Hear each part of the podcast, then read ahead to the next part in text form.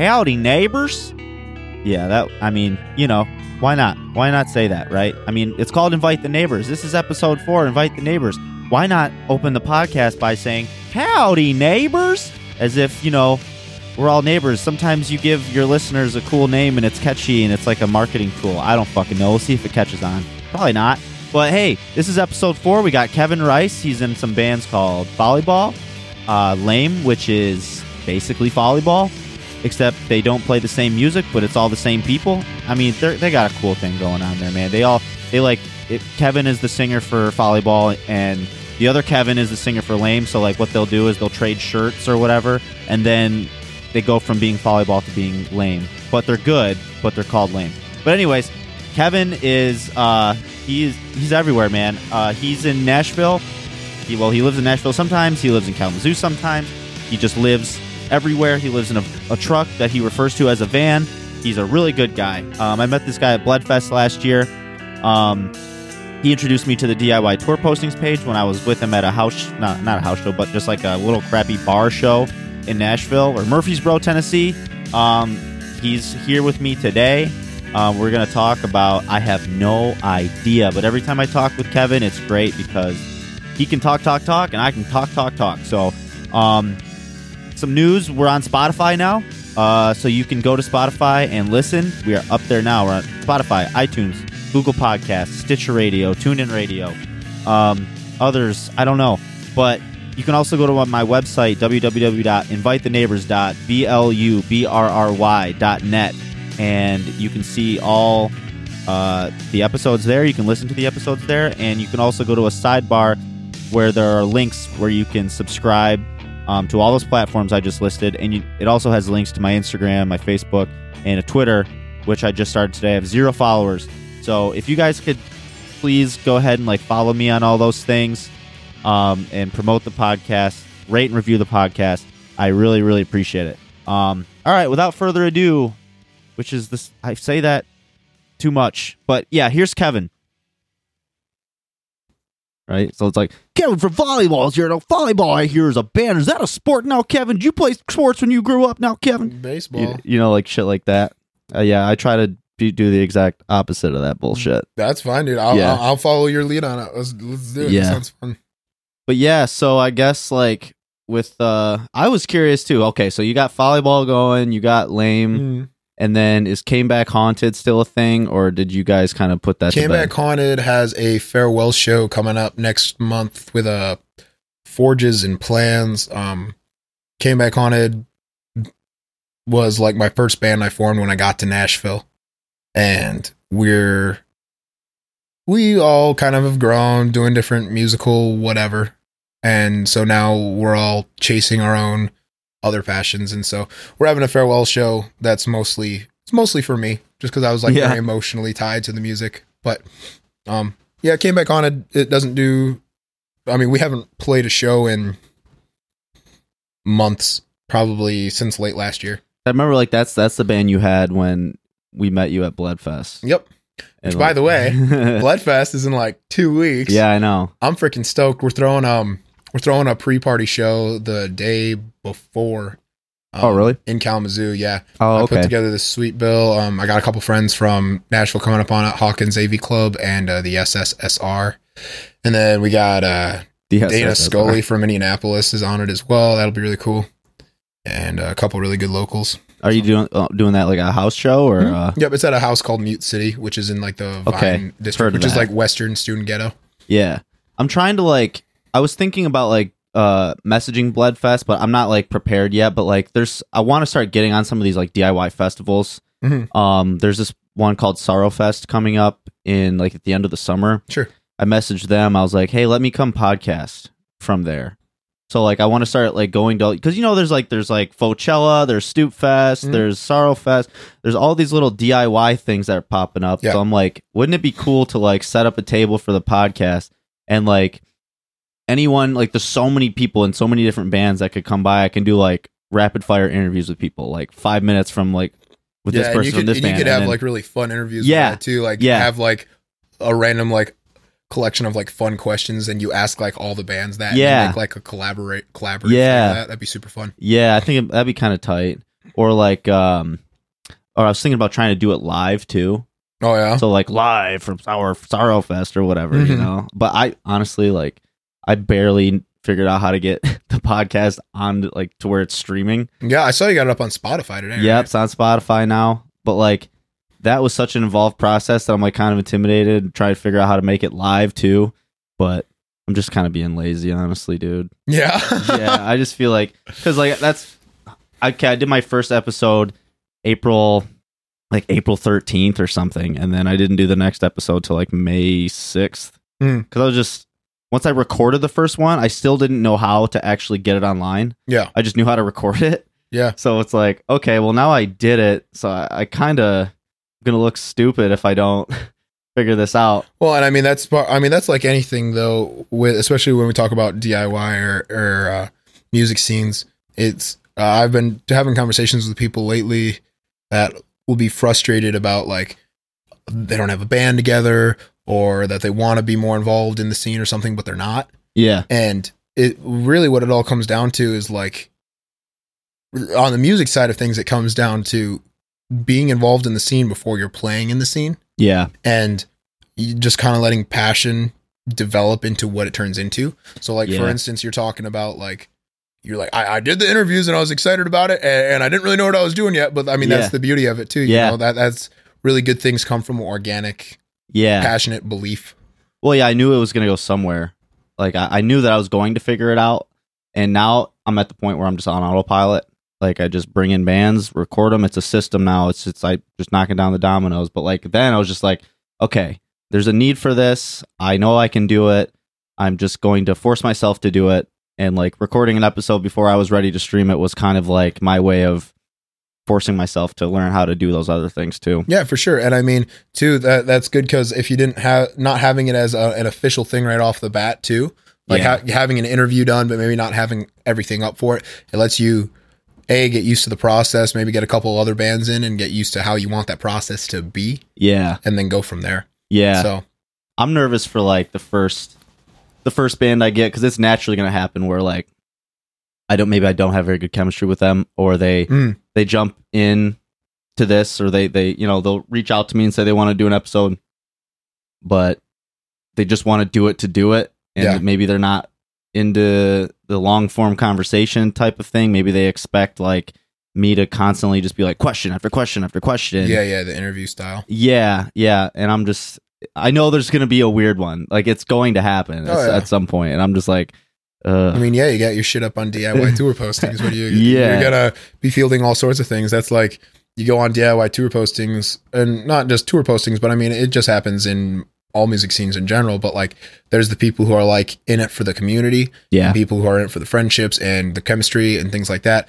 And then there's people who like they're like, all right, this is how I make my band a business, and da, da, da. yeah. and then But you kind of have to have a little bit of both, but you can't be too far onto that business side of oh, things. Oh yeah, I you have to have both, but like, like I, I've ran into situations before where like I'll be at a show talking with people, talking with other bands or whatever, and the people when they're standing there, they're so worried about like promoting their music in fr- like in in a conversation they're promoting their music and promoting what they're doing and stuff and it sounds like they're giving you a sales pitch rather than like for me when i'm playing shows and when i'm out doing my thing like my thing is going to be what i do during the 30 minutes of my set. Yeah, and okay here's this is me promoting myself or whatever and that i promotion itself in my opinion should just be do whatever you're doing really well and you shouldn't have to talk about it. And so for me when i'm at the show afterwards or even if it's a show that i'm not playing like sure i might say yeah i'm kevin if somebody says well are you in a band? I say yeah i'm in volleyball. But beyond that i'm just there to get fucked up with my friends. And, yeah, and that that's where my relationships have come with a lot of people is just the hanging out part of it and the thing that a lot of those business side bands don't necessarily think about is like by creating a close knit friendship though there's this mutual understanding that I scratch your back you scratch Yeah. mine we both know that we can help each other out right. and by having like a truly personal bond with people like I mean one they're more apt to want to help you if they're your friend Yeah, we talked about this when we were at Fleetwood. Uh, I remember after that show, um, Mhm. like a couple months ago or whatever. Yeah, the uh, it was the Sea Home Showdown. in Yeah. the basement. Yeah, Yeah, and it was just like the thing that stuck out to me from that was just like people have to care about you if they're going to care about your music. Exactly. You know, like they're not going to care about your music if they don't care about you. If you're not like a famous band, it's it's almost like when it's I've noticed like with local bands, it doesn't matter how good you are, like people want to know you. Yeah. You know what I mean? But like you can be a trash human, but if you're a famous band, there's like that level of disconnect. There's like a um there's like a there's a certain level of like removal. There's like a there's like a a wall up between like um the people and who they actually like the bands like and then who they really are as people because you don't know them. You don't have like Yeah. that same access to them as you do like when you have like a local band. Mhm. When you have access to somebody, you really want to know them. Yeah. Well, and too like, for instance, like, there's lots of people in the scene that obviously, like, I want to meet because they're doing great things and I know their name or I, I- I know their project, you know. But, like, something to always keep in mind is that, like, and this sounds like a very cliche statement, but people who are making music or whatever that, that you may look up to or whatever, they're still people like you and I. Oh, for You sure. know, they still have a mom and a dad, and they may live in an apartment or with their parents or whatever, and and they have their significant others, and and you. So, like for instance, the other day I met Arby, who plays bass for Jetty Bones, and oh, okay. we were chatting for like twenty minutes, and then we just started saying like, "Oh, we're in these bands or whatever." They were like, "Oh yeah, I I play in Jetty Bones." I was for me, I was like, "Holy shit, I know Jetty Bones. Jetty Bones Yeah. is a killer band. I've never had the chance to see them live. Stream them on Spotify, plenty though." And so in real, I was talking to this person that like to me, like I looked up to, I looked up to their music, I looked up to their project, but regardless of how much I may have been fangirling inside, Right, right, And- right. um, how much, you know, I, I obviously wanted to maybe impress this person or, um, make this person like really like me. It, and I didn't, I wasn't talking about my music. I wasn't talking about like my, if you will, my professional Right. side of things. Like I'm trying, you want to have pre- personal relationships with these people, but I mean, that should go into all walks of life for you, you know? I mean, yeah. even just talking about just like a general job you have. Obviously, I want to have a good personal relationship with my boss because if I have a good personal relationship with my boss, he'll let me go on tour. and- yeah. and, you yeah. know, he'll, he'll help me in ways that only he can. You know, right. um, that was kind of like what this uh podcast was for me it was almost because like i was thinking about it and i'm kind of intimidated by the idea of going to shows that i'm not playing and like just mingling with people because i'm not the most like socially outgoing person in, in large groups. Like i'm not really Sure. i'm not great at like um like like you. Basically you'll just like go up to random strangers and be like hey i like your shirt. And then you'll you'll end up you know making a connection that way. For me i'm just like more in my own head but I that's why I like with this podcast. This is kind of my way of uh, of bridging that gap a little bit. So Mhm. like if I can't go to a show that I'm not playing, or like I'll sometimes I will. You know what I mean? I'm not. I don't only go to my own shows, but like I'm not going to every show. Sure. You know what I mean?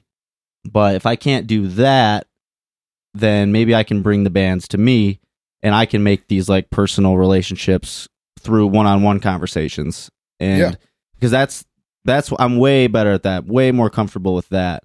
So I'm yeah. And I mean, don't get me wrong. out. Like it, it, it can be difficult to just approach people randomly at a show, you know, outside. But like, I mean, as kind of fucked up as it is, that's one of the reasons that smoking cigarettes is such a nice yeah, because I mean that's how uh my, my literally my, my girlfriend was at a show in Akron, Ohio. oh really? Yeah, a house venue called Bless This Mess. Walked outside, saw a girl who I thought was pretty standing out on the porch, and I said, "Hey, can I bum a cigarette off?" you?" And the rest is history from there. yeah, you know. yeah, yeah. Well, I mean, that's also how I met Arby. Arby asked to bum a cigarette off of me while we were standing outside. Uh, yeah, it was another show in Akron.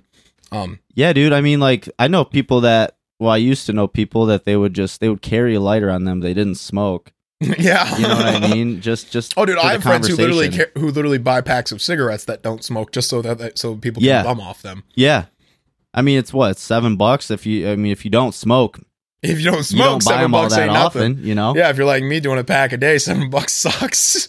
Yeah, right, dude. I yeah, I never. I'm glad I never really got that deep into smoking. Like I'm like I'm like white girl levels of smoking where I'll you know I'll smoke when I drink, but like other than that, I really don't.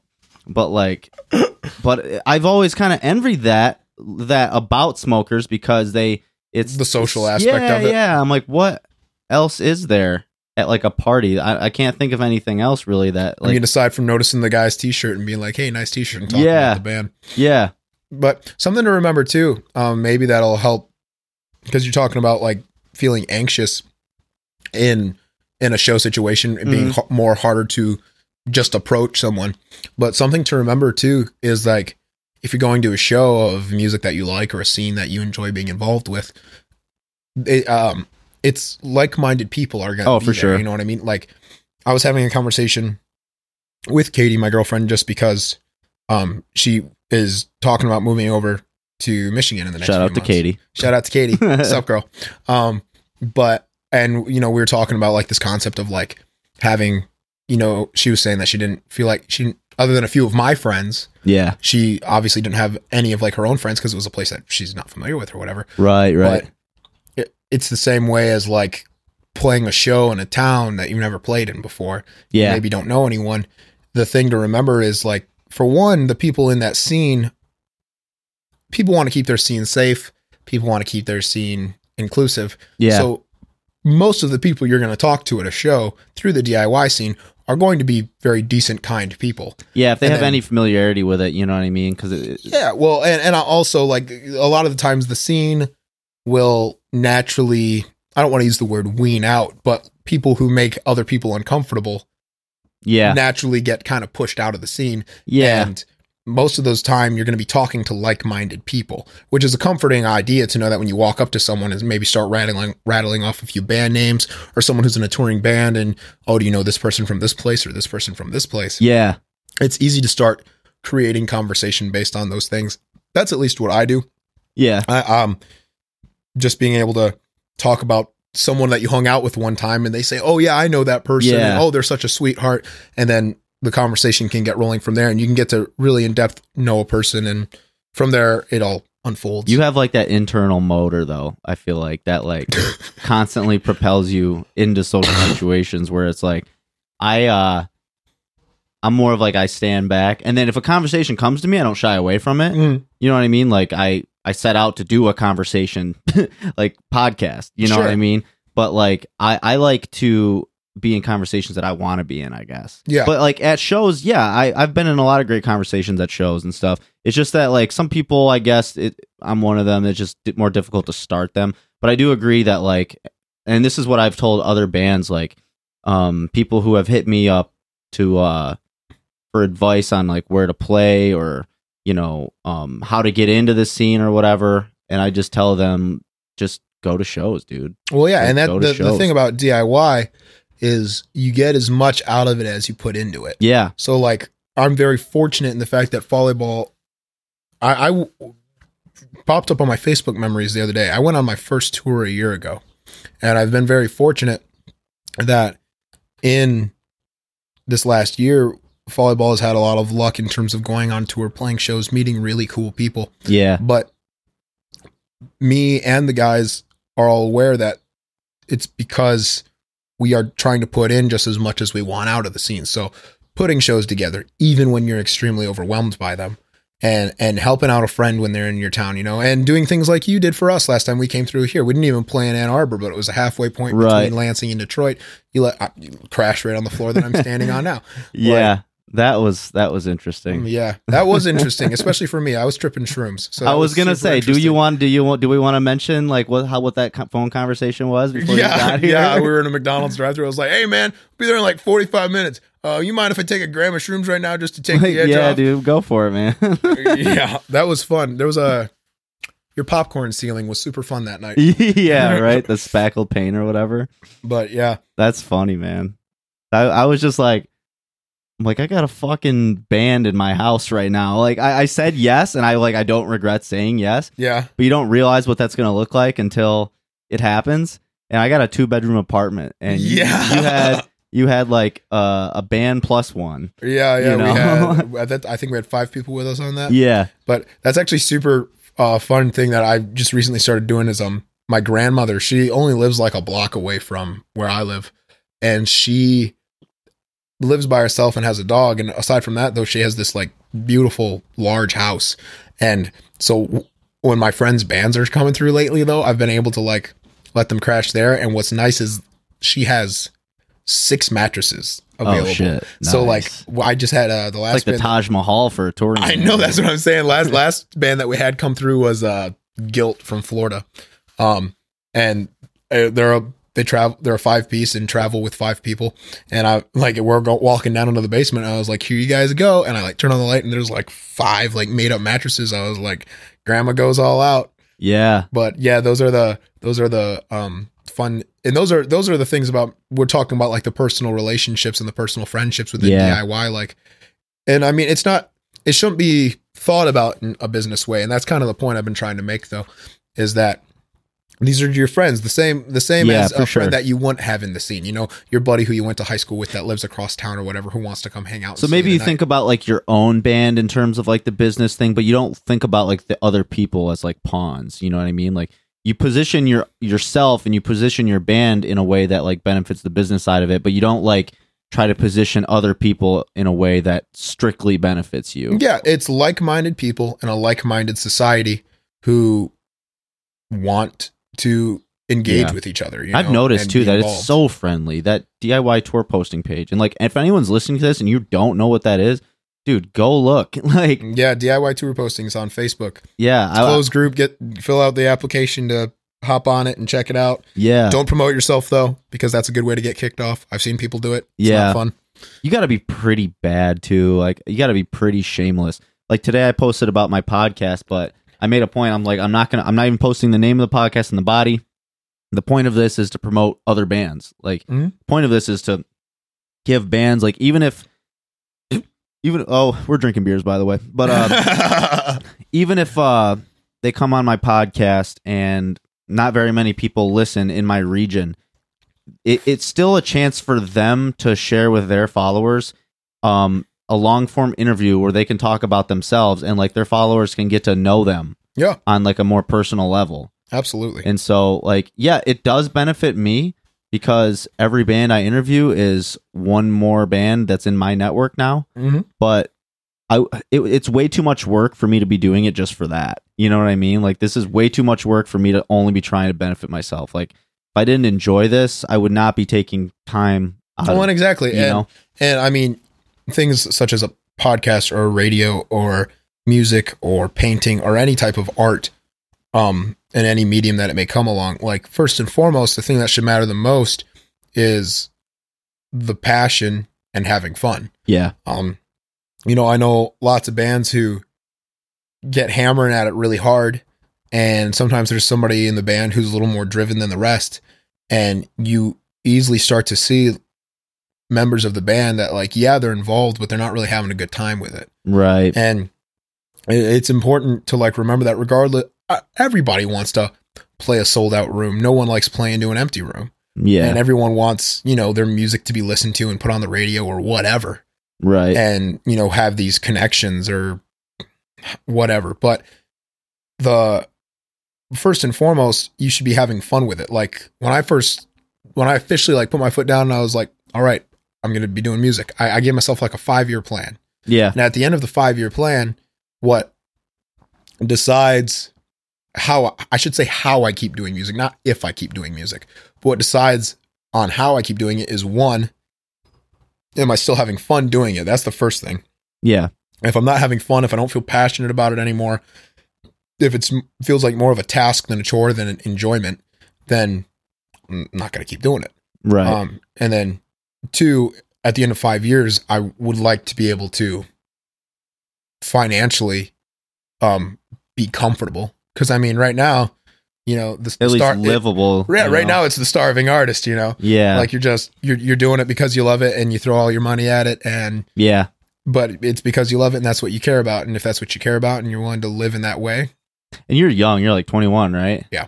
Yeah. So when did you like start that that five years clock or whatever? Um, almost You're like this 15. summer it'll be two years ago. Oh, okay. Yeah, yeah. When I moved down to Nashville was when I that was like the start of the five year clock, and nothing really started moving for probably six months. And even at that, we I lived in Nashville for I think it was about six months before I even played my first show. Yeah. That first that first bit was becoming organized, getting to meet meeting people, finding people who'd be interested in playing in a project. So you just went to a lot of shows basically and just Yeah, like- well, I was really fortunate though. Um, very good friend of mine, very talented audio engineer um, named Jake Girolami. Uh, he's the drummer for a wonderful band called Beginning. And Oh yeah, yeah, yeah. yeah, um, that we we went on tour with him on our first tour. But uh, he, him, and I went to high school together. We played together um, all the way through middle school and high school. And when I wound up dropping out of school, I dropped out of school purely because I wanted to go play music, and I wasn't feeling content or happy with the life that was being paved in front of me. Yeah. so dude. I when I moved down, I moved in with him, and from there I got I, w- I would go to a lot of beginning shows or just a show that he'd be like, "Oh, this show's happening. These bands are so good." yeah. So I, I- it started, and I was very fortunate in that that I was able to tag along with him and his group of friends, and that was how I met a lot of people from the scene.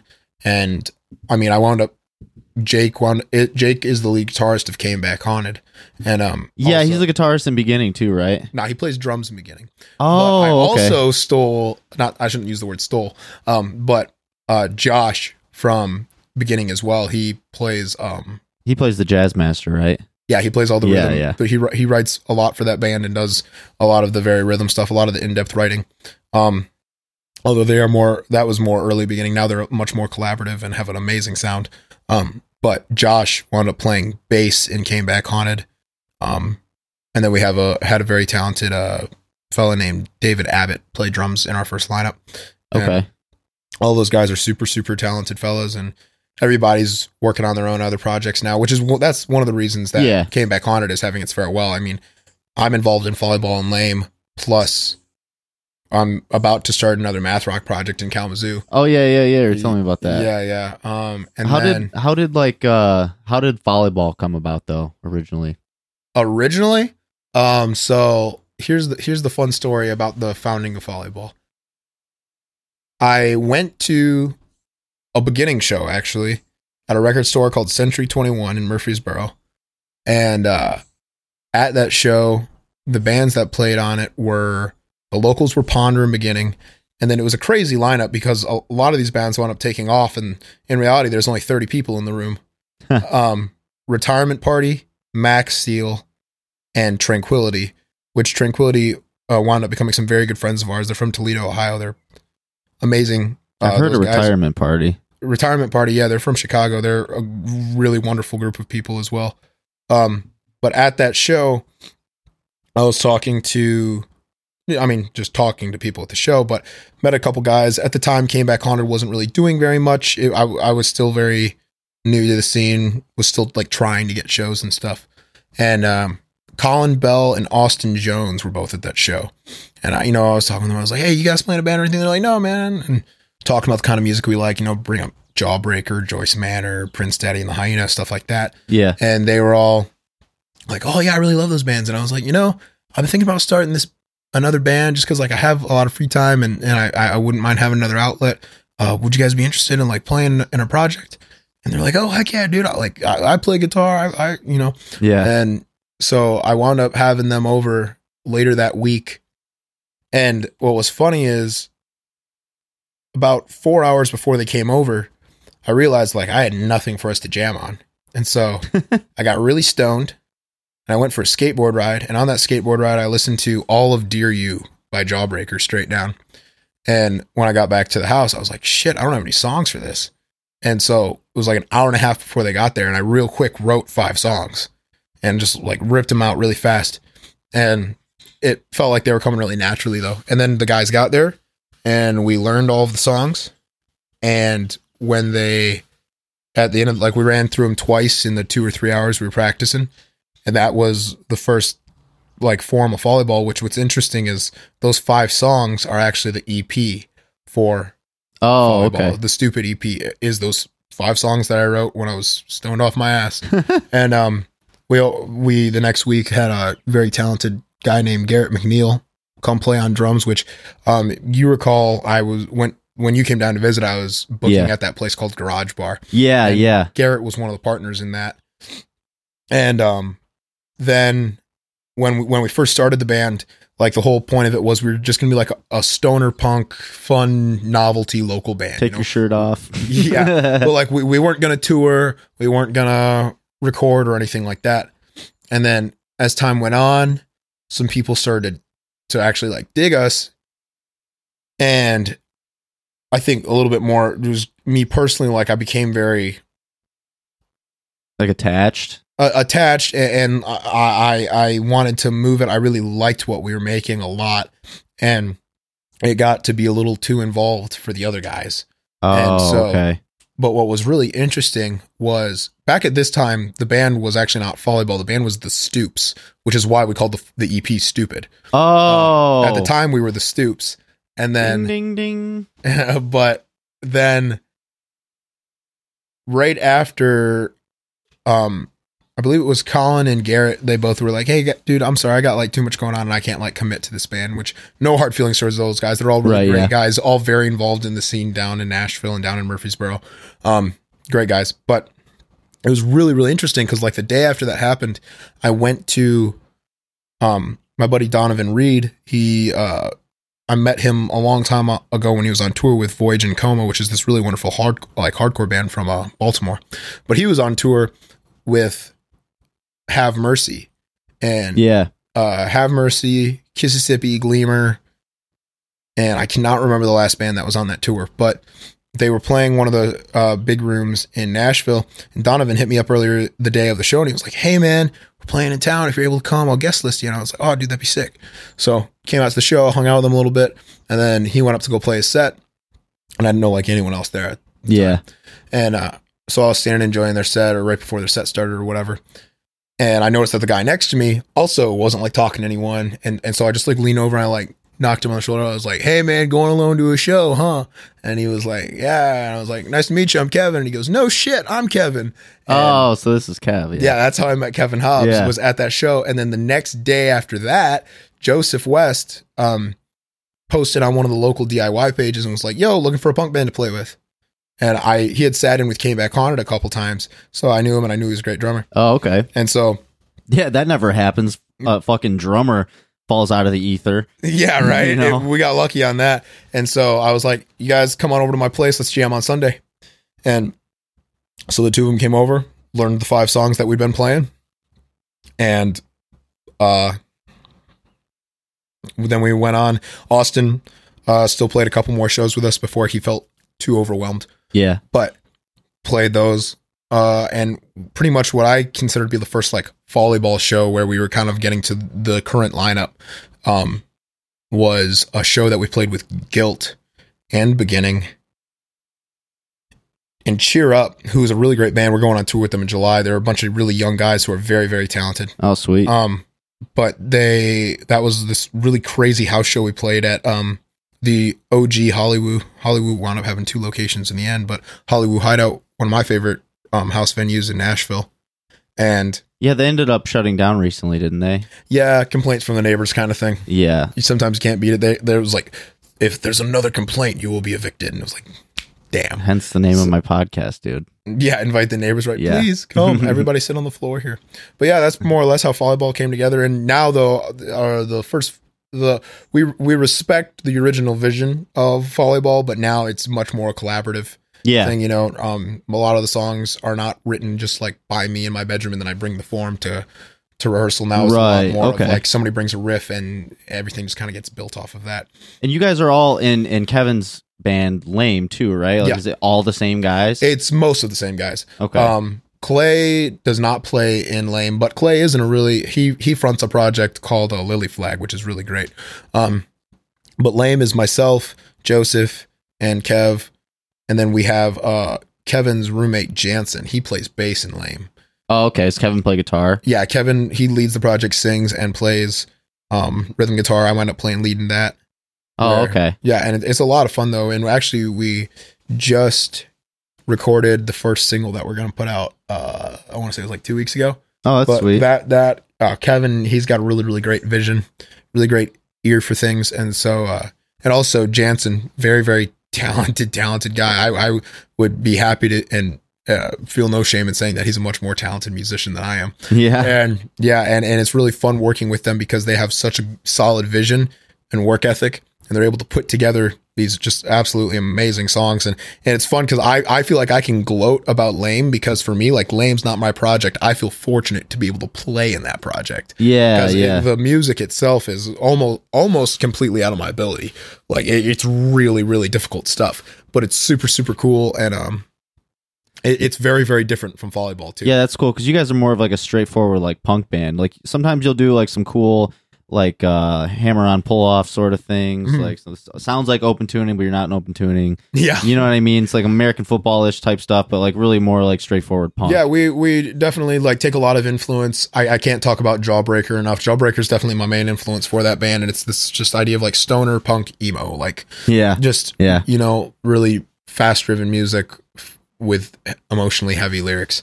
Um, So I wanted to get into a little bit like because we'll go on tangents and then we'll never get to like what I'm supposed to be talking about. what I said this podcast was going to be about. Uh, I want to get into like the touring stuff. sure. And so, one, what is like, what has been your favorite tour, and like, what has been like your like your favorite spots to play, like out of state? My favorite spots to play. Three awesome shows come to mind. Um, we played a really neat show on our last run, which was a Midwest loop um, at a place called Hannah's House, um, which is in Indianapolis. It was like a very small, like living room, but they had like incredible like light and production value. Um, what was great about the show though is that everybody was just so into it. There was like probably like 40 or 50 kids there. Nice, But like I said, it was a small living room, so everybody was like packed in there. uh, that'd be and- fun. Literally for five bands straight, the whole room just went off. Like it was just like a constant push pit the whole time. People Huh, were having wow. an absolutely great time, being very good to each other, decent human beings. Um, I got to finally meet Dana Scully in person that night, which was super super cool. Who's that? Um, Dana plays in a really sick band called Dana Scully and the Tiger Sharks. I actually just saw her Sunday. She played in Akron. Um, she was on tour with Caving. Um, but they played this incredible. The, the the the show was absolutely incredible. Everybody was very welcoming. Um, Kit, uh, he plays in a Dogwood. Uh, really awesome like surf rock, surf punk, I should say. Surf punk. Yeah, and um, he wound up letting us crash with him that night, and I mean, we just all hung out till three in the morning. That was a really great show. Um, other places I like, we played the Bingle Mansion in Lansing. Um, that night we met American Spirits and the Phones and Ship and Sail. Oh yeah, Yeah, uh, and wound up becoming great friends with all of them. Amer- the American Spirit Boys have been so helpful for me in a lot of ways. Connor is their drummer, Connor Allen. He is the ultimate like person when it comes to DIY booking. Like he just knows how to do it. He booked all of Fochella. He put Oh, really? the entire Wow. him uh, along with his team, which was the American Spirit guys and um, Floor Candy and the people who help run the Summit Shack.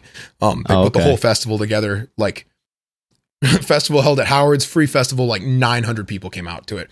And Wow. it, it like that room, 900 is like was pushing capacity. Like Oh, it was, yeah, it dude. was super super cool. Um, but we met so we met those guys at the Bingle Mansion and the phones. They're from Chicago. Um, the people involved with American Spirits and the phones uh, have this really cool um like video and media uh group called uh Loon Loon Productions. Um, and I, and I mean they they they actually wound up doing all the videos for Fochella, and they're just all very very talented people. And obviously, you know Colin Collins, a Yeah. sweetheart. We played with him the last time we came through. Um, he's a sweetheart who listened to DMX when he was two years old.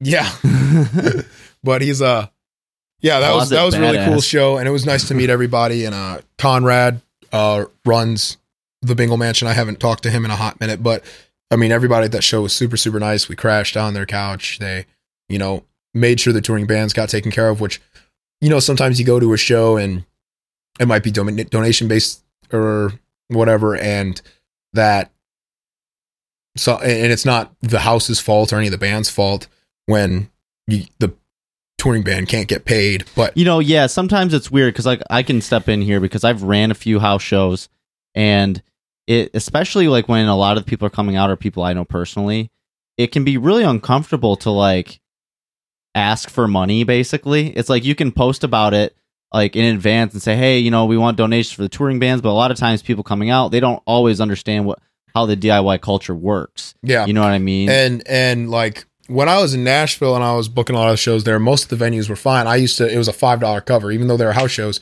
I always put five dollar cover on any show that I would. it's more easier it's easier to just say $5 cover than it is this donation stuff. But I feel like when people are doing it out of their house, Mhm. it's there's like a legal gray area. oh yeah, people get really know. concerned about it, and I mean on top of that, like fire codes and stuff. And if for some reason the cops do come bust up a show, like I you mean, fucked. the people, yeah, the people who are living in that house and running those shows, they're they're liable, and so Yeah. like I get the concern for sure. Um, but like, you know, I put on a show not too long ago, and it was a don- donation based show, and it was a venue I never booked at before, so they asked that that I do it donation based, and I said okay. And you know, all throughout the night, I wound up playing a solo set that night, and so during my set, I was like, "Yo, donate to the touring band. They're a long ways from home. You know, take good care of them." Um, and my friends who were in the last band, they did a really good job of making note to you know donate, you know, take care of them. And, Yeah. But I talked with the touring band afterwards. They're like, "Yeah, dude, we made thirteen dollars." And and it's not just like the thing about DIY is it's not a it's not a stingy community. Like it's not these people aren't out here trying to like make money, right. but like gas costs money, food costs money. All these people take off work for a week or two or however long to be able to to go out and do it. And Yeah. so when you, when you donate to a band or when you pay that five dollar cover charge, you're the, where that money is going. I don't know any house venues that literally will take anything off the top. Yeah, I've the money have. goes completely to the bands. A lot of the time, it'll go mostly to the touring bands. I, I've only ever given money to touring bands. I'm pretty sure. Oh yeah, me me. I if there's a lot to go around, and I mean a lot to go around, I'll Yeah. try to give the locals a little something. Yeah, But um, for the most part, to taking wet their of whistle a little bit. Yeah, which actually that brings me up to the uh the third place that was one of my favorite places we played. Um Tampa, Florida. We played I don't want to mess up the name of this place. I believe it was Micro Grooves is the name of the record store. Um I can't recall, but uh my buddy Luis Espel uh fronts the band Spork and put this awesome show together and like people came out.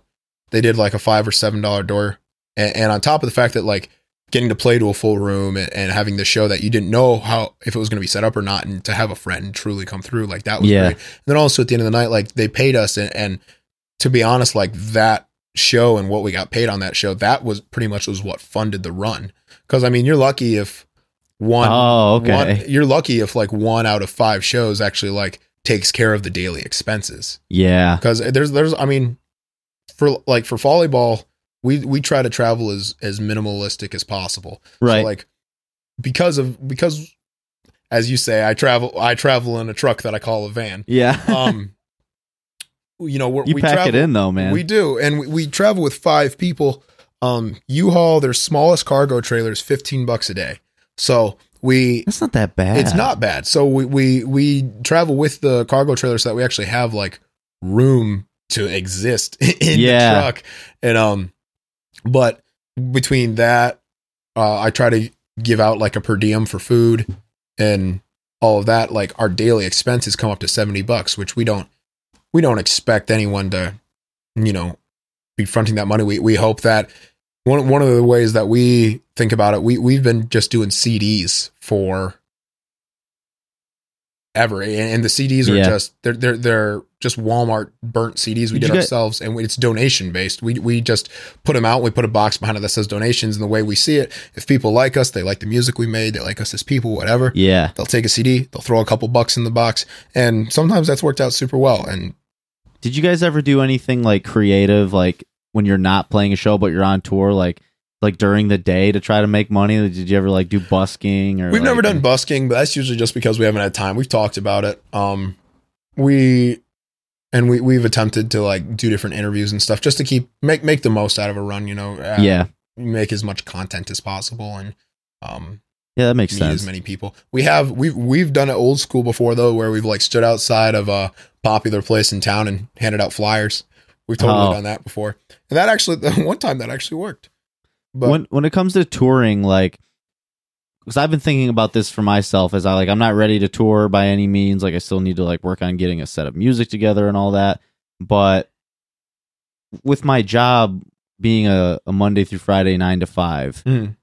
I'm gonna have to be really strategic about how I go about Yeah. touring and stuff. And one of the things I've thought about is that it might be really nice to be able to do weekends because think about it when you go on tour your best nights are usually going to be your fridays and saturdays. So like when you tour how like how much of it is based around like um certain days of the week? And like do you think like that there's a perfect length of a tour for a band starting out or do you think the longer the better or Um, it all really depends. When you're for a new band who hasn't who does who doesn't have anyone in the band who has touring experience and maybe doesn't have connections in other towns yeah or um just guys who are all new to it. Period. Um, weekenders are a really smart thing to do because I don't like to say like talk about like bars and like built-in crowds, but um, people will like you, Fridays and Saturdays are are your good nights. People are more likely to come out to a show on a Friday or a Saturday. yeah Um, when volleyball first started, most of our runs were only. Our first run was three days. Our second run was four days. Our third run was five days, and all of those were like Friday, Saturday, Sunday, Yeah. Thursday, Friday, Saturday, Sunday. yeah You know, um, and when when we do the longer runs, I do plan them based around like one thing we've been doing a lot of or at least planning for a lot of is like 10 day runs 9 to 10 day runs. Yeah. and when we plan them though the idea is to start on like a thursday or a friday. Yeah. And you, what you what we do is we go through that first weekend go through the whole next week and go through the next full weekend. Yeah makes and that sense. way that you have the the weekend dates. And when we are booking a tour we will strategically try to play a very specific town on a friday night. Yeah. Um sometimes maybe like a new a, a new city for yeah you guys. and usually usually it's one of two things when we do that. Either a it's a new city with new territory that we're just trying to meet people in and friday saturday night more likely people are going to be there. Or two it's a town that we have played before and like the town totally went off and it was awesome. Yeah. And so we want to have that again. Right. And and so we'll go um yeah because I was. I was talking to past life from philadelphia like during the first episode Mm. and i was like how much like how do you weigh these two things? Like one how do you weigh trying to go to a new city versus trying to go to go back to a city that you did really well in and like kind of solidify that that market for yourself? Yeah you know what I mean? so the nice thing about the weekenders and starting with weekenders is that y- you start in the towns that are nearby your home base. Yeah. So like in nashville you know memphis. That's nice because you're pretty centralized there oh yeah that's super nice. I mean we can going up to michigan is just as far as going down to florida. Yeah. Like it's great. But and we're also in this just really nice little alleyway of like midwest and Yeah. midwest emo. Yeah. Um but you know for us our the close towns are like chattanooga atlanta um huntsville birmingham if you want to stretch out to it memphis. And, and so what you do on those first set of weekenders is you play those nearby towns and at that time you're when, when you're first starting that is new territory you're breaking into it as new territory but then when you start planning runs that are further away your first date should be one of those nearby towns, you know? So if I'm going to go out west from Nashville and I want to go play out in Texas or whatever, first place I'm going to stop is Memphis. And hopefully we've played there three or four times, have at least a small following. yeah And you go play that show. And, and, and that's kind of Maybe that gives you a little bit that's how I too. think of it with touring as well too though is like every time you go out the idea is that you just try to spread your distance a little further each time. Yeah. So every time you should be the first set of towns and maybe the last set of towns creating a web kind of you know? Yeah yeah and and the first you know three towns and the last three towns or whatever are more than likely places you've played before. And then like Yeah. usually like the middle spots you'll try to put one of those dates on a friday and a sa- or a saturday you know? But th- those further away spots are you breaking into new territory. But then when you go on tour in that direction next time you've already played those cities hopefully have a few friends there and it just is ever expanding and ever moving so. Yep. And so what I was thinking too is uh what I was curious to ask was like with your experience touring, do you know does anything come to mind as far as like maybe mistakes you've made and like things things that you didn't know when you started touring that you're glad you know now Yeah. Um I have a set of rules that I follow when we like it has less to do with like it has less to do with like while you're on tour. It has more to do with the planning. Okay. So, the first rule, the the simple rule, and anyone who wants to know how to tour, listen up. This is how I do it, at least. I always start booking a tour at minimum three months in advance. I usually shoot for three to five. More than five months out, a venue or other bands, they don't know what's going to be going on at that time. Hell, those bands might not even be together anymore at that time. Yeah, yeah. So you don't want to shoot much over five months, but you don't want to shoot under three months because under three months, the venues are already booked. It's Yeah. hard. Bands are already booked, and it's just hard to get harder to Yeah. get a show together. I mean, Um, I do that for local shows. I try. I'm usually that far out. Yeah, and especially when you're asking like a friend to put it together for you, when you're maybe not putting it together yourself, you have a contact in that town who's a good friend, and they, they are like, "Yeah, I'll put the show together for you." You want to give them like three to four months, so Yeah. that they can have the time to properly put it together and not be stressed out. Because you got to remember, if they're if they're stressing out, they're not stressing out for their personal gain at all. They're stressing out, Right, trying to help right. You, you know, um, so that's like the first rule that I follow. Um, another rule, and a lot of bands follow this. My personal goal is never to travel more than like three to four hours from one town to the next town. Okay. A lot of bands will stretch out a little further, go five hours, maybe six. Um, we the fir- first tour I ever went on, our last drive, which I mean, granted, sometimes this happens because it, it was the end of the tour, but our last show was in New Jersey, and then we had to drive all the way back to Nashville, which is a 14 hour drive. Fuck, man. And in terms of like thinking about gas expense, thinking about people's sanity and Yeah. powering through that, you know, that's a lot. But as a goal, It's not like mine- you're just in the like spreading out in the front seat either. You got five people. Yeah, exactly, vehicle, you know? exactly. And I mean, we're very fortunate that w- we are we're not completely cramped in the van, but we're fortunate that we've never had to sleep in the van. We've always been fortunate that we've had a friend like you Yeah. who has let us crash at their place and um you know put us up for the night. And that that that's a really fortunate thing. Um other simple rules w- I mean, one is exactly that to n- never crash at a place that you have to pay. So, I mean, I know lots of bands that will always sleep in the van before they go stay at a Airbnb or Yeah. you know wherever else. motel or something. Yeah. Um other than that though, the biggest advice I have for anyone who is out touring is um I'm I'm, I'm going to say this passionately and wholeheartedly. Um don't be the douchebags that stand outside during all the other band sets. Oh yeah. Um go, like when you're in a new town, these are all new faces and new people to meet. You are missing a complete opportunity Yeah. by not going and making the rounds and saying hi to everybody and listening to the other bands and and connecting with them about through the medium of music and DIY. Yeah, that's why you're there. Yeah, and so and that that's my biggest piece of, of advice. I'm still learning. I've only been on the road for a year. So I mean, I, I definitely don't have the answers or anything on that, but in my experiences, that's uh that's what I've learned the most. Um and, and if you try to really plan that way, the reason that we plan in that fashion is because no one wants to lose a whole lot of money on tour. And if you if you book it smart and you book it like that, a lot of the times at the very least you'll at least break even. And even if you don't break even, everybody at the end only has to throw in like 20 bucks. Yeah. And you know, it, you're not killing yourself after having taken a week off of work Right. and, and not getting a paycheck that next week and all, all of that, you know. Um right. but yeah. So okay. So I'm kind of curious. Like now, so you're you're living in Kalamazoo now, right? Mhm.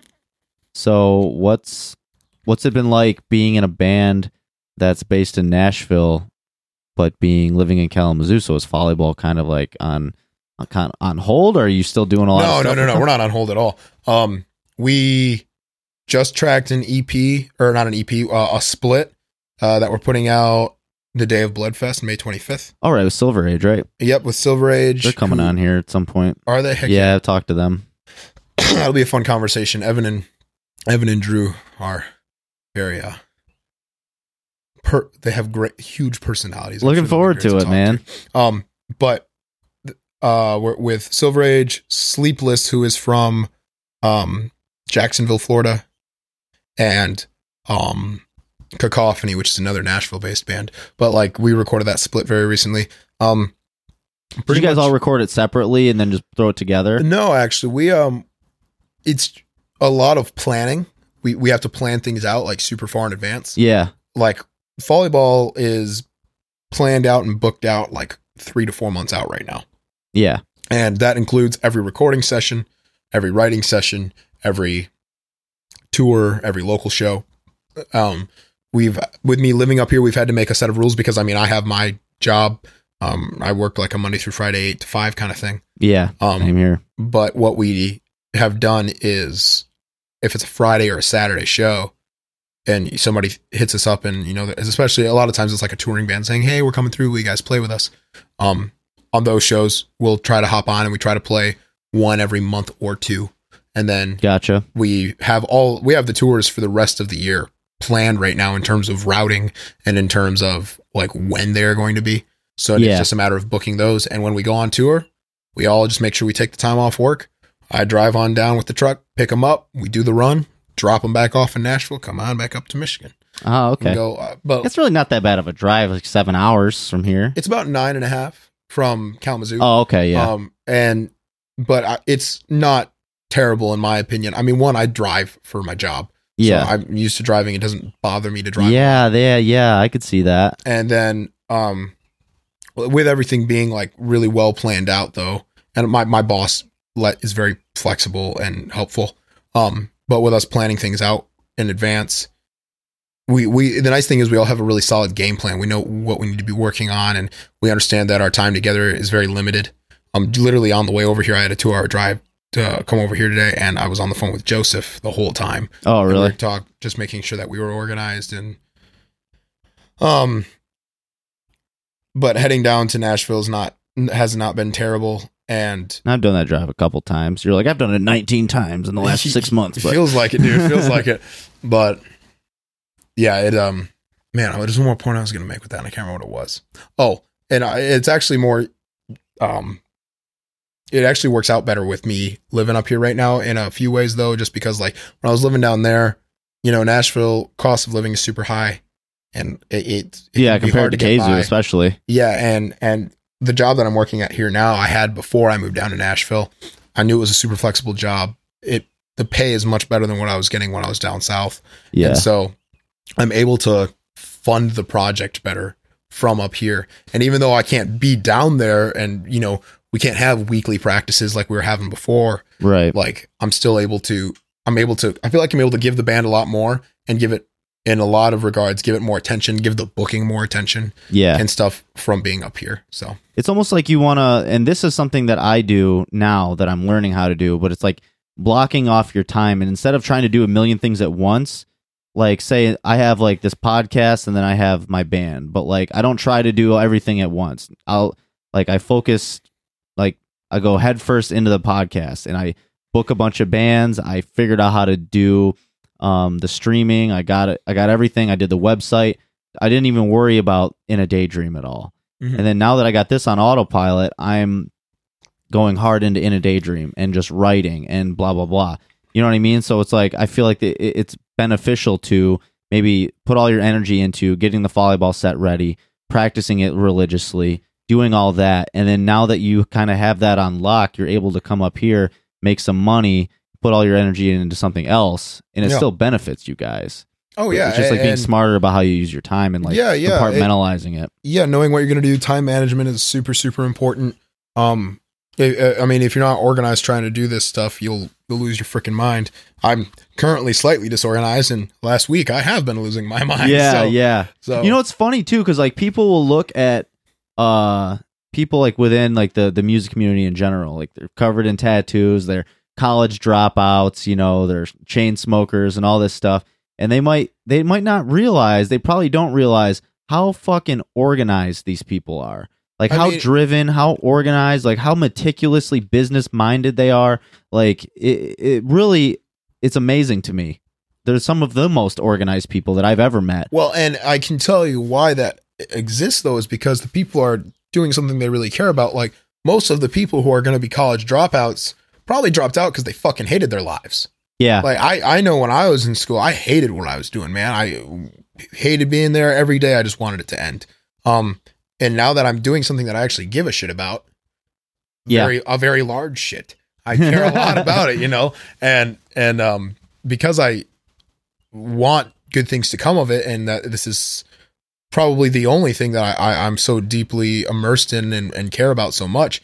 I I'm even if I'm not the most organized person, I'll force myself to be organized Yeah. and force myself to make the things happen because it's something that I want to happen. like the mind will kind of organize itself around the things it prioritizes. I feel like. Yeah, yeah, and that and that's what's important to remember on all of that. I mean, everyone, regardless of what your passion is, this is not talking about music community at all. I mean, you know, there are people who are people who are really good businessmen just really passionate about money, man.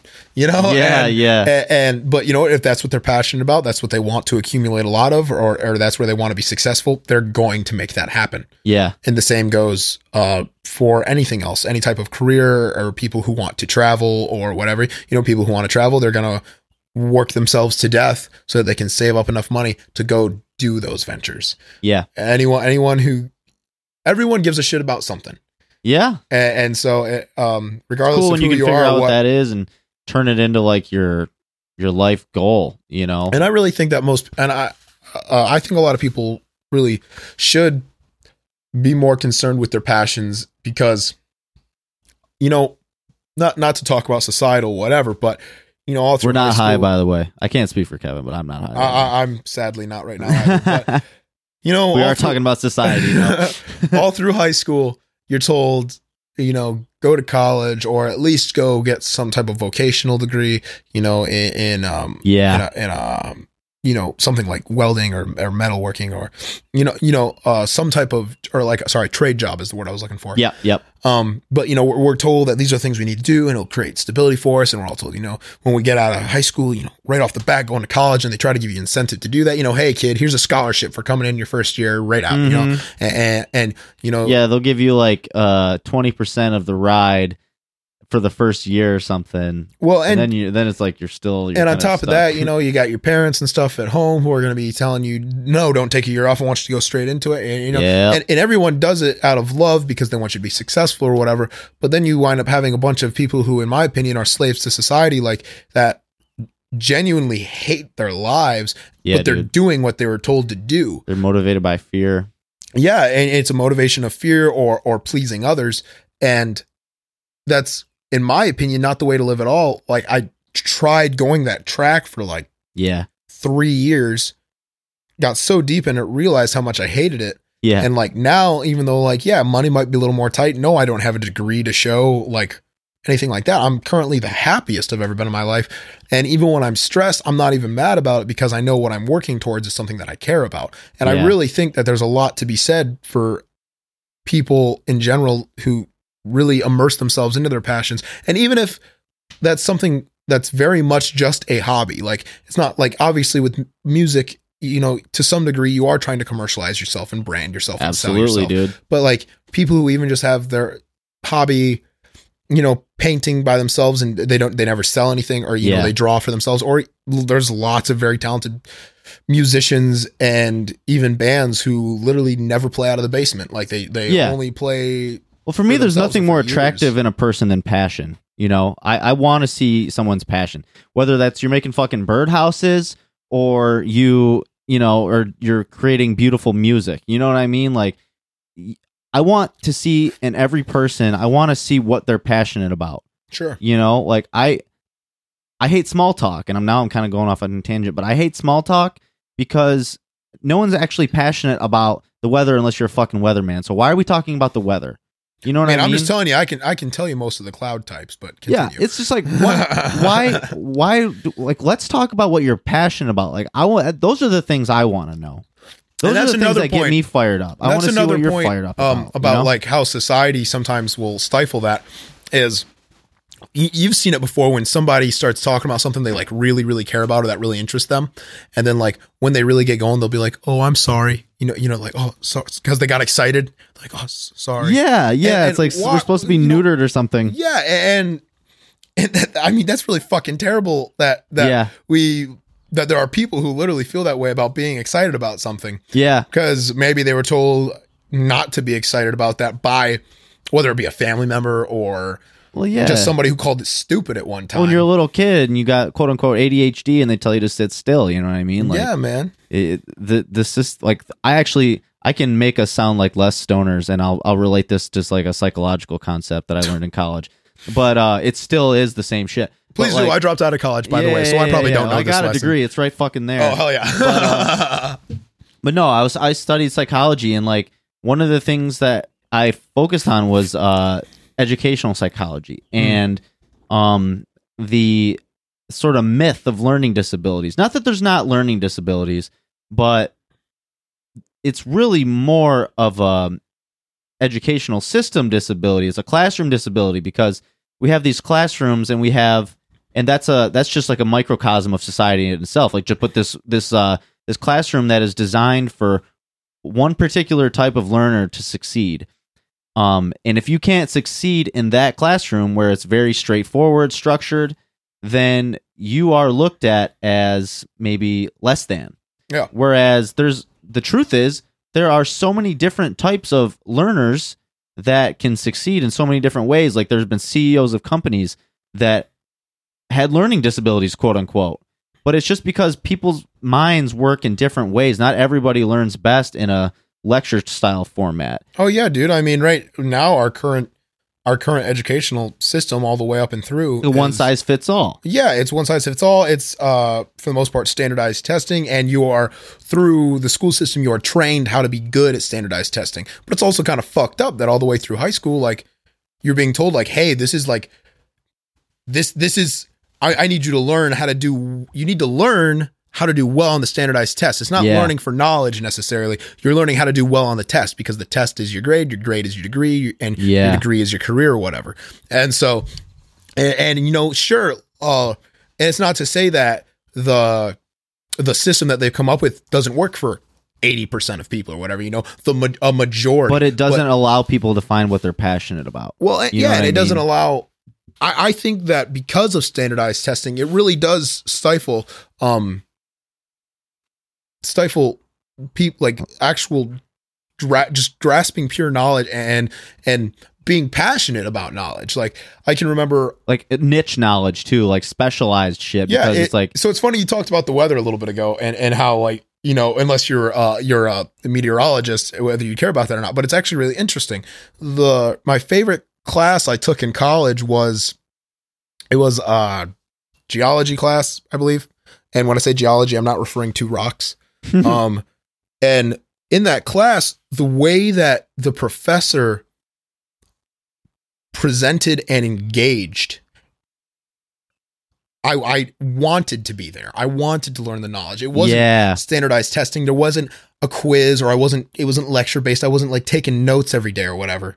It was him like taking us outside and like showing us things and making it interesting and and little hands-on activities or whatever. And Yeah. sure, I'm in college and maybe that's very childish that I enjoy hands-on activities, but right, right. like I learned so much from that class and also like classes that they attempt to truly apply it to the real world in a way that that like truly connects with you. Um I had a um Josh Smith was the professor's name in my um quantitative reasoning uh philosophy course and it, he he had these really cool like equations that showed you how to like break down any real life situation, put it in numerical value, and decide like which what decisions you can make that Yeah. were the most likely to be successful decisions. And so like literally things that were as simple as what do we want to eat tonight? Okay, I want Mexican. So we say we want Mexican. Okay, what Mexican restaurants are in town? Okay, so we'll say that there's the cheap out option of Taco Bell. There's the local home cooked, um, you know, mom and pop Mexican joint, and then there's I don't know Qdoba or Chipotle or something. yeah, right? yeah. And then he he would break it down saying like it takes so we're going to put a numerical value on like how much happiness you'll get, okay? So like Taco Bell, you'll get 0.4 happiness. Um Qdoba, you'll get 0.6, mom and top mom and pop place with the, the top of the line, whatever, you'll get 0.8. Okay. And then we talk about how much each one's gonna cost. Then we talk about like maybe how far away the drive is, um, if there's gonna be a wait while you're there, and Yeah. you put all of it into this like numerical value. Creating like a ratio. sort Yeah, of and thing. then there was this equation that you could break down, and it would come out as decibel points, and whatever like the highest decibel point was, that was like the most logical decision to go with. And that was the coolest thing to me. I've like legitimately used that equation in my day to day life That's for like man. six months because I thought it was so fucking cool. And Yeah. I found that amazingly enough, my life got a little better when I did. But, Yeah, yeah, yeah. dude. You know, it's you know, and, and that's I, I and I have true hope, I should say, because of professors like Josh and oh, my professor from my geology class, whose name is escaping me at the moment, but th- those teachers and professors, they care so much about the students and, and wanting them to truly engage that they go out of the way. And yeah, they still make sure they do well on the standardized test. I Yeah. remember in both of those classes, I did better in most of my other classes. And most of my other classes were two hour lectures that I was sitting in and yeah, I might take notes or might take a nap, who knows which, but Right. I don't know. You just got me heated. Well, boy. so here at Invite the Neighbors, not only are we learning how to tour, we are learning how to fix not only the educational system but society as a whole. Um, so there, there's that, dude. yeah, I guess, Um, man. No, but I just, I, I think it, it all goes back to just like, you know, society isn't really designed to help you find what your passion is. So the people, you have to take what appears to be drastic measures sometimes to pursue your passion. If if your your passion is in the arts, Sure. and especially when there's no college course for uh, indie punk. You know what I mean? There's Yeah. you know there's fine arts where you can study Mhm. jazz, you can study all these other tip, different types of music, but you don't study math rock or you don't study, um, you know, you know what I mean. You Yeah, don't well, study. and like, you're bringing up a really or- great point actually um you know with those types of courses you know it's about being very technical and um you know following very like clear guidelines on how to play and stuff but and there's definitely something to be said about that um I have a very good friend, Jeremy Whistler. He's been going to school as a um, jazz drummer. Uh, recently got hired on, like doing like a six month cruise playing in a jazz band. Like it's super cool tight. and and and you know that I mean that it paid off because that's countless of hours of him in a practice room, you know, and I have a lot of respect. Um, yeah, But I also that really does hinder a lot of kids who are just feeling something purely art based. Um, and when I say purely art based, I mean it, f- purely from within. Um, a- and they're creating for the purpose of creating. It's not necessarily about about being great at it. I have lots of friends who are such like emotional, passionate people who may not truly know how to play the guitar or play the guitar well, yeah, but they sit in their room and they practice and play to themselves and they get good at what they're writing yes, because they give a shit about it. And so no, they might not be able they might not be able to tell me a lick of music theory.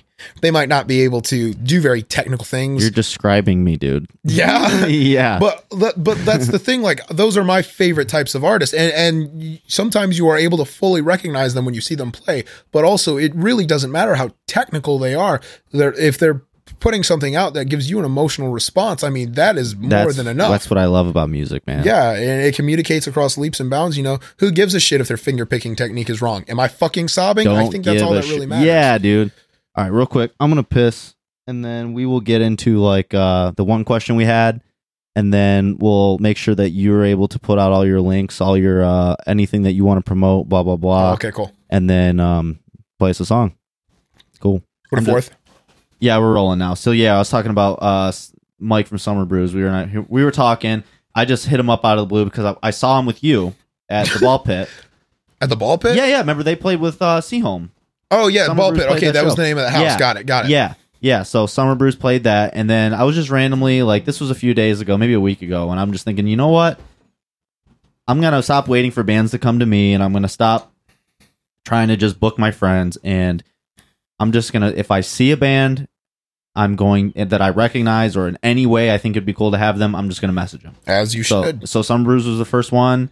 Jetty Bones is another one that I thought of, honestly. I'm, Uh, I'm watching Jetty for Bones them. would be great. I'm watching for them. Like next time they come through Michigan, or like you know, um, That would be a good one to talk to are- from uh, Lansing.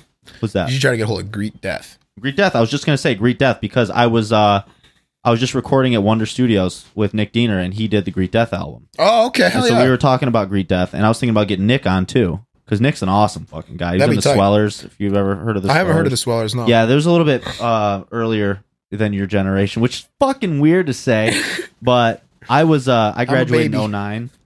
Yeah. I gra- graduated graduated from college or high school in 09, dude. high school, dude. I graduated from high school in 15, man. Yeah, dude. Wow, you little fucking babysat you for for cash, dude. But no, but no. So, long story short, Nick Diener was in the Swellers from my hometown. Well, Um, and then they were a really successful. I mean, moderately successful on a relative scale. sure. Um, but they were they toured the country. Um, they toured with like all my favorite bands. Early November, Motion City Soundtrack. Oh, uh, wow. They know every time I die. Like they know they've they've toured with a ton of bands. That's super cool. And so now Nick has a, a studio out in Chesaning, Michigan, up near the Saginaw area. yeah, I know what you're And talking about. uh, yep, so I just recorded a couple days going back in July. Um, great guy, great guy. But yeah, we were talking about Greet Death because he did their album. Um, um, Hot Mulligan was another one. Movers Shakers, and like you know, I want to like start like interviewing Jack, the bigger yeah. ones. You know what I mean? Like For sure. because what's the difference? Like you said, we're all people. You know, Exactly, dude. And I mean, the nice Dog thing, Legs coming on too. Dogleg's coming on. I'm like I've been talking back and forth with them trying to dude, schedule. you've been talking to Alex? Yeah, Dude, they're so fucking nice, man. I met them through Pat. Pat is um Pat Ray from Yeah. See Home. yeah. And, and I I met uh those guys through him and they're literally like so fucking sweet, which is funny because their Yeah. music is somewhat aggressive, but like they're Yeah. oh, they're such nice guys. I've only talked to Alex. Um, and I talked to him at that show too. I was like, I introduced myself. I was like, hey, I'm like the face behind the screen. You know what I mean? sure. Like when it comes to the podcast. And I was trying to book him at Atlantis too. Oh, okay, gotcha, Um, gotcha. But those guys are so busy. You know, it's all. It's. I'm like, no hard feelings. You guys are fucking busy. Like we'll we'll work Yeah, yeah. something out. You know. Yeah. But. But anyways, yeah. So I was talking about just wanting to get bands on here, and I'm just going to message the fuck out of bands, like every band, you know, that I want to get on here. I'm going to because even if you're not DIY now, if you had a start in the DIY, like even Manchester Orchestra, dude, like they someone asked like uh, Andy Hull, like how do you how do you get famous? It was like on an, a Reddit Ask Me Anything, and it was his answer was pure DIY. He's like tour as much as you can, make friends in other cities, and swap shows with them. Like that is just Yeah. like the essence of DIY. I mean, and you know? something to remember about, you know, when I was talking with some people who have a- who have no idea how like music scenes work and no idea how to do any of it, yeah, you know, a lot of young people, their idea of how to quote unquote make it or whatever is like go on American Idol or America's Got Talent. And I know that Yeah. sounds super fucking funny, but like that's that that's the concept of how to do it, which in reality, most, I'm not gonna say all, but most of your bands that have gotten big in some respect, I mean, it all comes from underground scene. All DIY Yeah. is is just the title we're putting on modern underground yes, dude. and, and all it, but all that underground is is just a community of like-minded people who want to have shows regardless if it's at a real venue or not Yeah. regardless if the bands are making any real money or even if they have released music right. like it's about doing it for the passion and really talented good people are just going to naturally come out of those scenes yeah. and you know become the next Joyce Manor or what have Yeah, you, dude. you know. And and that's something to remember too. You know, you look at bands like like Mom Jeans. Mom Jeans is huge now, but I remember when they put out they still Best- can't sing. Oops. I don't. I don't think that. I don't think that. I'm just that. fucking but, around. dude. but Mom Jeans, you know, they came out of you know, you know they they did a lot of house shows and stuff when Best Buds came out. They weren't huge when Best Buds came out. they were they were awesome at Bled Fest though. Oh yeah, Bled Fest was amazing. I crowd surfed three times that, That set was and lost my sick- cell phone. I was Got so it back, high, though. dude. I was so high. I went outside with Matt. Who's the guy that you met us with? Yeah, I yeah, took like a- Jawbreaker shirt. That's how. Yeah, that's what yeah. caught my eye with you guys. Yeah, dude. I took a hit off a fucking evil joint. Came back in and Mom Jeans was playing and it was packed and we were at the very back of the room just standing on the wall thinking like, huh, band's good. Let's get out of here. you know? But- dude, I uh, there was so many good sets though. I, I'm excited for this year's Bled Fest, but I'm excited for different reasons. Like last year, I was super excited because the headliners were just out of this world. Which a lot of the Awesome, headliners are really great this year. It's just their bands that their their prime time was before I got involved in the scene, Yeah, so I'm not as yeah. familiar with them. But like a bunch of like friends are playing on Yeah. Bled Fest this year, like See Home, like Awake but Still in Bed, like I know Uh, Tranquility, Battleland. like- a good one too. Yeah, there's like so many like of the bands that are going to be on like the you know stage C and stage D. Yeah. are like these really talented people who are friends of mine. Where before I was super excited Yeah. about like the big headliners that were all going to be on stage A, like Remo Drive. But yeah, man, Bled Fest is going to be tight, and it's super funny because that means literally you and I have known each other for almost a year, Yeah. or yeah. almost a year. Yeah. I will be there passing out fucking invite the neighbors flyers too, man. I'm like, hey, dude, you want to be on this podcast? Heck yeah, I I was that guy last year handing Handing out those Came Back back haunted CDs. CDs. Yeah, I, I yeah. Yeah. Hey man, nobody knows truly what they're doing. They're just trying to do it. Yeah. You know what I mean? And yeah.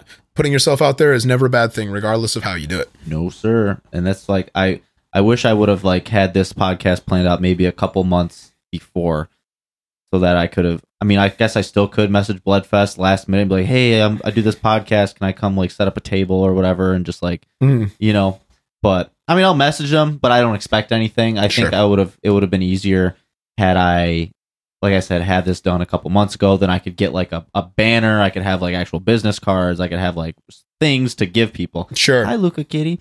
But but yeah, like you said, just putting yourself out there. I mean, there's there's no right way to do it. There's no wrong way to do it. Oh yeah, and that's the that's the thing to remember. Like I can sit here on like earlier. I can sit here and tell you about how to tour all day long, but the only way to really know how to tour is to go out there and do it and maybe fall on your face a couple times. I know I did. Um Yeah. and you learn from your mistakes and just improve and get better and that's I mean that's how it is with anything though. So So Mike from Summer Brews, he asks, ask what the human race did to deserve Kevin's blessing of an existence. And I mean, that's what everyone wants to know. I feel like. I, I don't think I'm going to answer that question. Thank you, Mike, for Decline to comment. Thank you very Sorry, Thank Mike. you for those flattering words, Mike. I appreciate you and love you, and I look forward to seeing you at Bled Fest. Hey, yeah, and also hit me back. Let's schedule an episode. All right. Um. So, is there anything in particular you want to promote? I guess the split. Yep, we got the split coming out May 25th. Should be released on all regular streaming platforms where music can be found. Um, four band split with Silver Age, um, Sleepless, and Cacophony, and Volleyball. Yours truly. Um, any social media stuff? Volleyball TN. That's how you can find us on any social media. Okay. And um, yeah, And then you're gonna play. Uh, you're gonna play a song here. Yeah, uh, I'll play a song off of the split. Actually, it's gonna be uh, our our first song on the split. Um, yeah, What's it called? M- uh, Mushroom Cloud Land, motherfucker, motherfucker. Oh yeah, yeah, yeah, yeah. Naturally. Okay. All right. So we'll get you set up here real quick. cool. Yeet.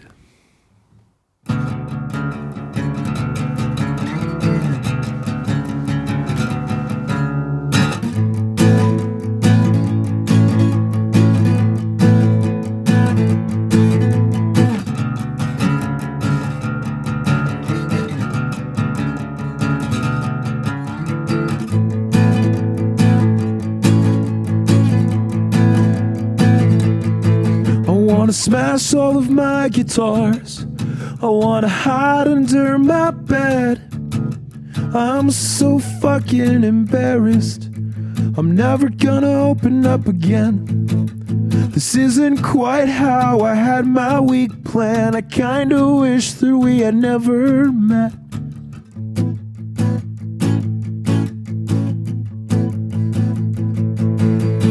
Now what am I supposed do? Now what am I supposed to do? Now what am I supposed to do? Now what? Now what am I supposed to do?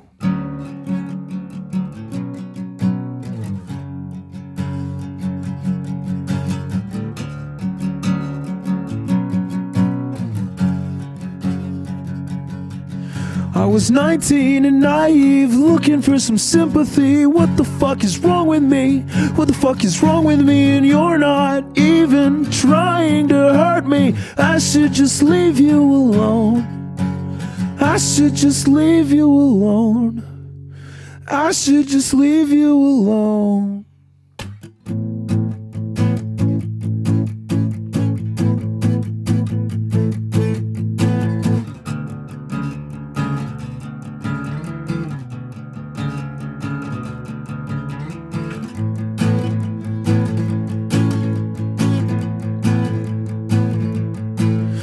Take what I want, no matter how it seems to hurt you.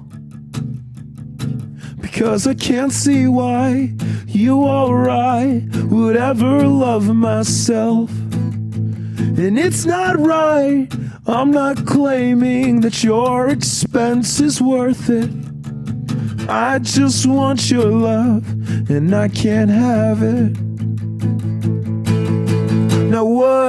Am I supposed to do? No, what am I supposed to do? No, what am I supposed to do? Now, what? Now, what am I supposed to do?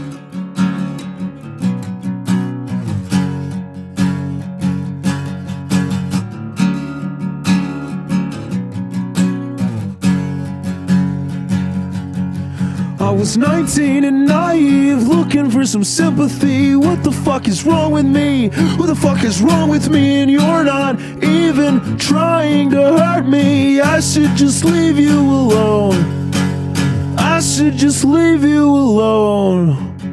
I should just leave you alone. I'm never gonna open up again.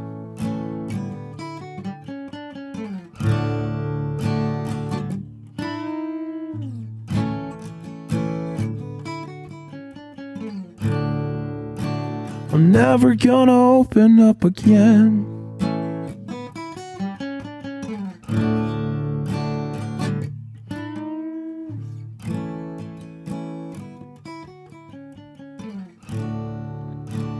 I'm never gonna open up again.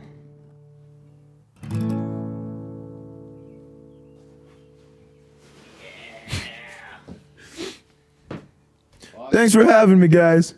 Fuck yeah, dude. All right. That is episode four of Invite the Neighbors. Thank you guys for listening. Subscribe, rate, you know, fucking follow the podcast, promote the podcast. We out. That was fun.